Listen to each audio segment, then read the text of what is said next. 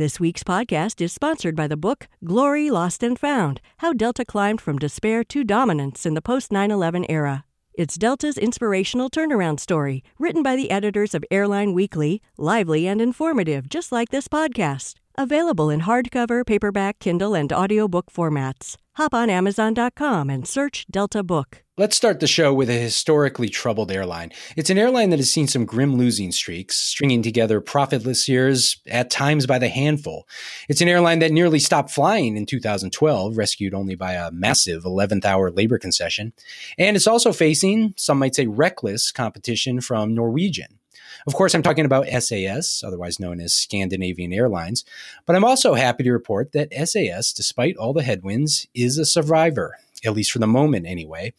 In its third quarter last year, SAS posted a double digit profit margin, and I want to start the show exploring how the airline is reshaping itself and where it's headed. I'm Jason Cottrell, Vice President of Airline Weekly, and joining me is a man who needs no reshaping, Seth Kaplan, Managing Partner of Airline Weekly.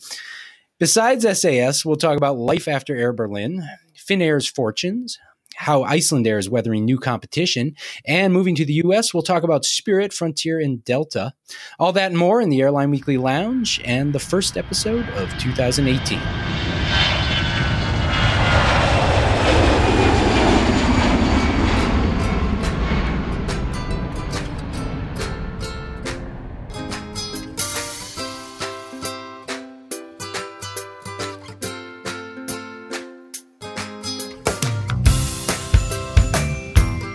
Thanks for joining us. We're starting the show with SAS, which, despite a lot of turmoil in recent years, might be finally building a foundation for success.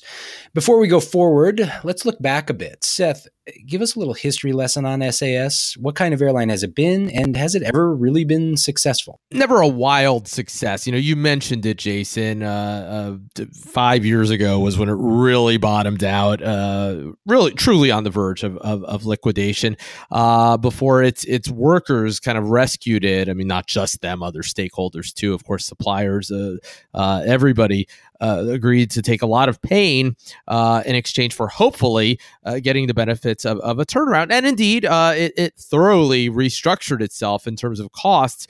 But really, all uh, throughout its its uh, its history, at least over the past couple decades, it's sort of been this this this race between um, you know always kind of trying to hammer down costs and, and, not just that one time, but sort of round after round of painful uh, labor concessions so the cost would drop, but then the revenues often would drop just as much or even more uh, because of an onslaught of, of competition from low cost carriers, especially uh, Norwegian, most prominently, even before it, started uh, its long haul flying, uh, but others too. Um, and so always kind of had that race to the bottom between uh, costs and revenues, with with the uh, the revenue declines, unfortunately, often outpacing the cost declines. Add to all of that uh, the structural issue uh, uh, uh that SAS faces, which is the fact that here you have this um, this mid-sized uh, European airline, actually bigger than most uh, others, but considerably smaller than the big three. Those being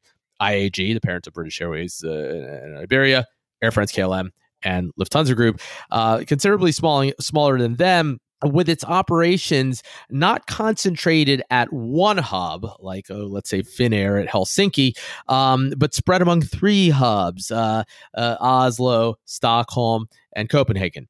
Uh, and and so you know that has uh, negative consequences in terms of, of network effect. If you're not a giant airline, you know you probably want to be able to concentrate everything in one place.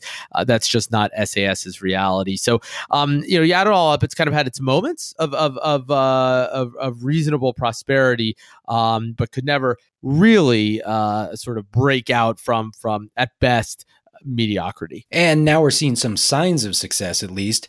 How did its third quarter go? It went well. Uh, it, it, it, now, first of all, SAS's quarter it has a weird calendar related to that restructuring back at the end of 2012. They kind of had to restart the calendar at a strange time, um, and and so it ended up being that uh, like for the third quarter, for example, runs from August through October rather than July through September. That might not sound like a big thing, but what it, what it does mean is you can't really compare SAS's quarters uh, to other airlines because you know when you drop July and replace it with October, uh, that that's a rather different quarter. Having said that, um, it, it earned ten percent uh, for for the quarter. That was up from nine percent the same period a year earlier. Uh, not its best showing since the restructuring. It, it actually had uh, thirteen percent uh, two years ago.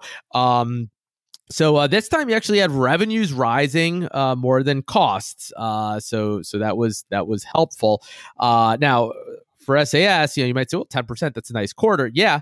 Um, but uh, you know, keep in mind this is an airline that's very seasonal, like a lot of European airlines, certainly like a like a like a lot of Northern European airlines. So it has to do really well uh, in the summer because uh, you know it's going to give a lot of that back uh, in the winter. So that's always the question. You know, is it going to run up the score enough in the summer um, uh, to to still be able to be uh, profitable on a year round basis? So, are we seeing something transfor- transformational here, or is this just fool's gold.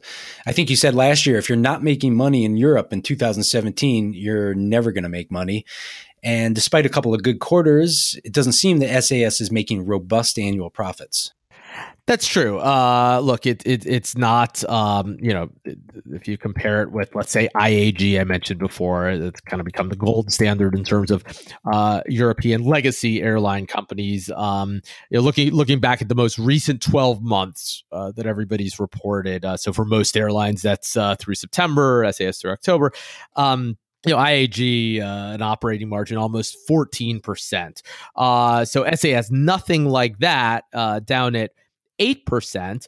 Um, but, uh, you know, on the other hand, if you look at sort of all the airlines in the world, SAS, I said before mediocrity, it, it doesn't get much more mediocre than, than this. Jason, I'm looking at the 75 airlines uh, that, that, uh, that we rank um, by that measure, by operating margin uh, for for the most recent 12 months. And out of those 75 airlines, SAS is number 37 right in the i mean you can't be 37.5 right? So, so, so the middle two are 37 and 38 SAS is right there in the middle. And you know that that ranking of 37 um puts it uh, just above Lufthansa percentage points behind, uh, also rounding to 8%.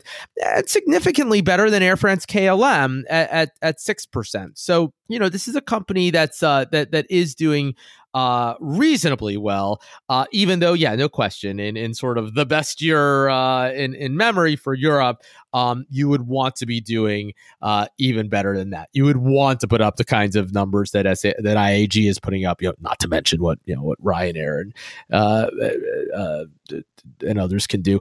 Um, but but no, it's it's they are doing reasonably well. And regarding Norwegian, who I presume is not in the middle of that list you mentioned, we've said on the the show before, we aren't sure that Norwegian is sustainable in its com- current form. Is the fact that they are struggling a, a sign of hope for SAS? Um, yes. Care to elaborate? well, look, um, uh, you know, if, if anything dramatic were to happen uh, with Norwegian, um, either if it were to fail or if it were to, were to have to, you know, dramatically uh, uh, downsize or at least, um, you know, uh, reduce its ambitions.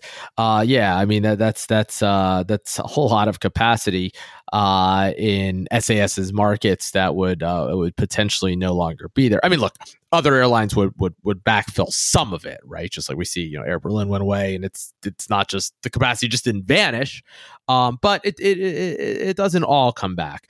And uh, you know, I, I from SAS's perspective, they would probably see it as oh, more rational players, um, you know, not not not not charging the same kinds of low fares who who would be replacing it. So, uh, so yeah, that that would be a a, a big event for SAS. Um, you know, were that to happen, which is you know by by, by no means um, uh, certain or or or even maybe probable. But uh, yeah, I mean, Norwegian is is struggling. It's going to have to figure something out, and if it can't, uh, no airline poised to benefit more than SAS. We wrote in Airline Weekly that SAS is somewhat sheltered from Ryanair, EasyJet, and Wizz Air.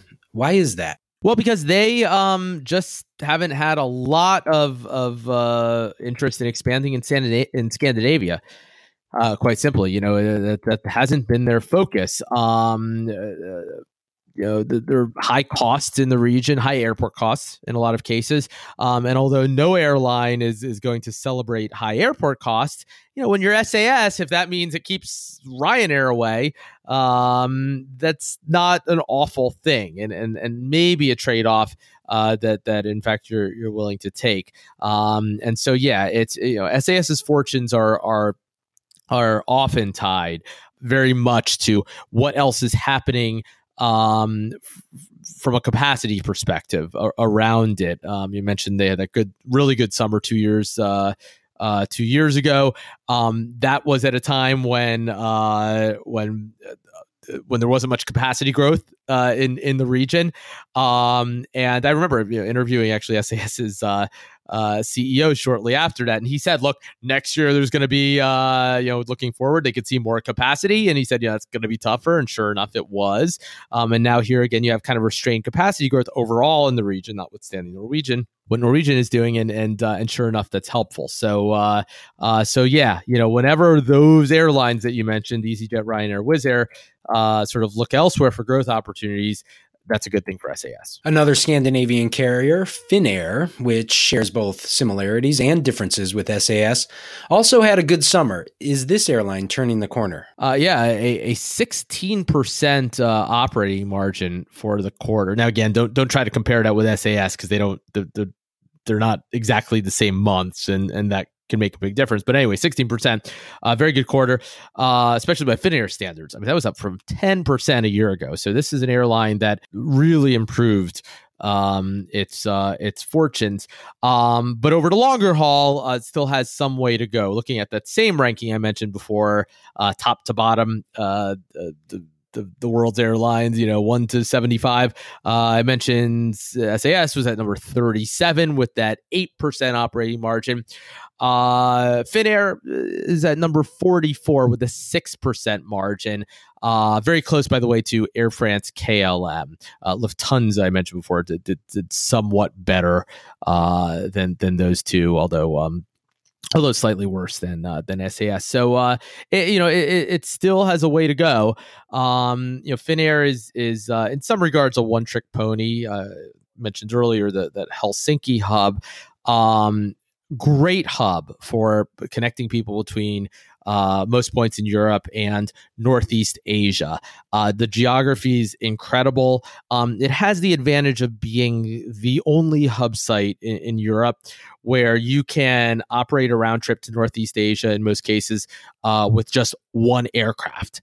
Uh, that's a big deal for for uh, for an airline to not have to dedicate more than one aircraft to doing um, one round trip a day to you know Tokyo or wherever. That's something not even SAS. You know, in global terms, you think, well, how far are the you know, the other Scandinavian hubs from Helsinki? Well, they're they're they're far enough um, uh, west that SAS can't do that, uh, uh, whereas Finnair can anyway, having said all that, that's a great thing when when uh, when those markets are doing well, as in fact they are right now. With with demand have recovered. You remember those uh, the, the terror attacks in Paris and Brussels that hurt demand from a place like Japan to Europe uh, for a long time. That recovered, very good for Finnair right now. But it always sort of lives and dies um, by demand in those markets. Um, right now, it's uh, it, it it it's a it's a decent story for Finnair. Okay, let's talk about another cold climate European airline that happens to be nothing like Finnair and SAS. Icelandair had a great summer after an awful winter last year. They're seeing a lot more competition. What's your outlook for them in 2018? Yeah, well, you mentioned Jason a lot, a lot of, of competition. Um, for, really from from uh, from all kinds of different uh, airlines. Not only, I mean, I think anybody paying attention knows what Wow Air is doing, right? Um, it, it, they don't call it wow air for nothing right i mean just just uh, really uh, aggressive growth um, this ultra low cost airline um, competing for a lot of the same kinds of connecting traffic flows, competing also for for local inbound traffic to uh, to Reykjavik with a cost structure that that that just no legacy airline can achieve. You know, I mean, there's nothing Iceland Air can do to get its costs down to um, to WoW Air's cost level. Um, I mean, partly just because WoW is new, right? All of its employees are junior, you know, and and uh, so just your average labor rates are going to be a lot lower, that sort of thing. And and look, uh, United is starting flights from Newark to Reykjavik. Um, so uh, it, it's it's sort of been this, uh, depending on who you are, this vicious cycle or this virtuous cycle of of uh, um, you, you, know, with all this growth, people taking more of an interest in Iceland, and now you've just got demand. You've got people who are interested in going to Iceland, and that too begets more uh, capacity growth from all kinds of different airlines from uh, from both sides, you know, from from from Europe as well as uh, from the U.S. You know, having said that, uh, uh, twenty four percent uh third quarter operating margin um you know that's that's that's that's good it was down slightly from a year earlier uh, for Icelandair, don't get too excited. I, I talked before about seasonality. Uh, there are a few airlines in the world more seasonal than Icelandair, not a lot they can do about that. They do what they can, through uh, capacity adjustments. I mean, they schedule very seasonally too, but you know, this is an airline that's that's never going to do too well uh, in in in the first quarter, um, and so it has to do very very well. Um, uh, in the summer, and, and, indeed, it did did rather well. Um, did better than it thought, so that's good. Uh, currency trends helped. Uh, it's always trying to dri- drive down costs in that work, and uh, and in fact, the fares, despite all that capacity, held up better uh, than it expected. Uh, cargo and charter uh, doing well too. Uh, so um, so Icelandair is, is is is hanging in there, probably doing about as well as it can do despite the uh, the tough environment. You mentioned Air Berlin earlier. Let's talk about that. Has the dust settled enough to declare a winner in the Air Berlin part sale? Well, I, I, think you know more to the point. You sort of have to divide it into okay. So there's the parts, and then there's just sort of um, you know who benefits from from Air Berlin not being there anymore. Um, you know, in terms of the parts, um, uh, I mean, Lufthansa's got some of them. Um, it did, uh, you know, it got. Uh, well, relatively recently, there's an Air Berlin subsidiary called Walter, including some aircraft slots, uh, workers, um, you know, uh, Thomas Cook bought one subsidiary, which was basically just an operating certificate that, that was useful to it. Uh, IAG actually ended up buying Niki uh, somewhat significantly. Uh, Lufthansa wanted Niki. Um, Air IAG bought that. Um, it's uh, a, a, useful uh, unit potentially. Um, but you know, in terms of who benefits most, I mean, look, Air Berlin competed from a lot for a lot of connecting traffic flows.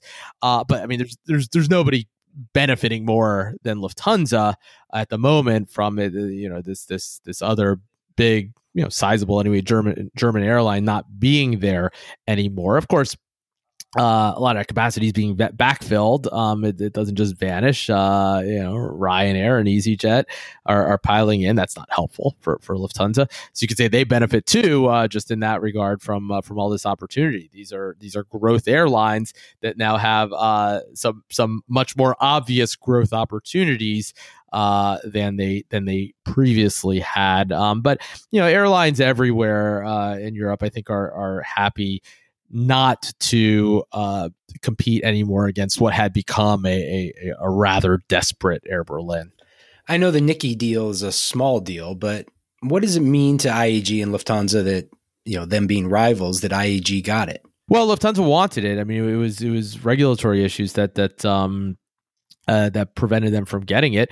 Um, yeah, IAG. It seems like they're going to use it uh, to help Vueling, which is, uh, you know, of course, one of IAG's units. IAG, as it exists, if you in terms of its airline units, it's British Airways, Iberia, uh, Aer Lingus most recently it bought, and Vueling it bought a few years ago, the low cost carrier. Um, and so it's going to use Niki, which is a, a rather efficient um, platform to uh, uh, to to help expand Vueling uh, to the east of of uh, of, of Vueling's sort of core markets. And um, yeah, it's something Lufthansa uh, would have wanted, but you know, it, it, had to know going in that it wasn't going to um, end up with everything it wanted uh, from Air Berlin. That the uh, competition authorities were, were were just not going to allow that. Okay, moving from Europe to the U.S just a couple of years ago, we were talking about Ben Baldanza's departure from Spirit. Now we're talking about Bob Fornaro's departure from Spirit, which the airline announced last month will be happening at the beginning of 2019. Seth, what do you make of this? Well, Bob Fornaro is, is a decade older than than Ben Baldanza, so um, you know, no surprise that that he uh, you know that that he's not staying forever and ever. I, I, think you know the idea was always probably for it to be uh, um, a, a, transition, uh, and and Ted Christie, who uh, you know is becoming president and and who will you know probably become the CEO after Bob is somebody who is there under both of them. Uh, so so you know this isn't a a a a, a dramatic uh, you know change in terms of leadership. Uh, some of the same people have been there all along, although certainly um, Bob has has has brought in uh, others, um, you know, from his AirTran days, for example. Um, and uh, yeah, I mean, this is an airline that's still, um, although doing better than most around the world, going through one of the more difficult periods in in its own uh, history. Um, you know, th- things have changed in, in ways that aren't entirely helpful uh, for Spirit. Uh, we've talked about it before on this show, but uh, you know the fare compression. You know, up until a couple years ago, Spirit could get people to fly it by by just being a lot cheaper than everybody else, uh, and so people would um, you know, would, would would put up with uh, the things that they don't like about Spirit uh, in order to get a, a, really low fare and a fare that was much lower than anybody else. Well, um, you know, now with rather low prevailing airfares, um, in, in, the U.S. Just by definition, it's it's hard to be a lot cheaper than everybody else when when more of an upmarket airline like you know JetBlue is out there with with the thirty nine dollar fares sometime, right? You, you can't be hundreds of dollars cheaper than thirty nine dollars. That's put a lot of pressure on Spirit. It's kind of tried to do what it could um, in terms of uh, you know improving its operational reliability, um, for example. But then that puts pressure on costs and uh, you know the fares are still very low. So um, so it, it, it it's tough. Uh, a lot of it's probably just the environment.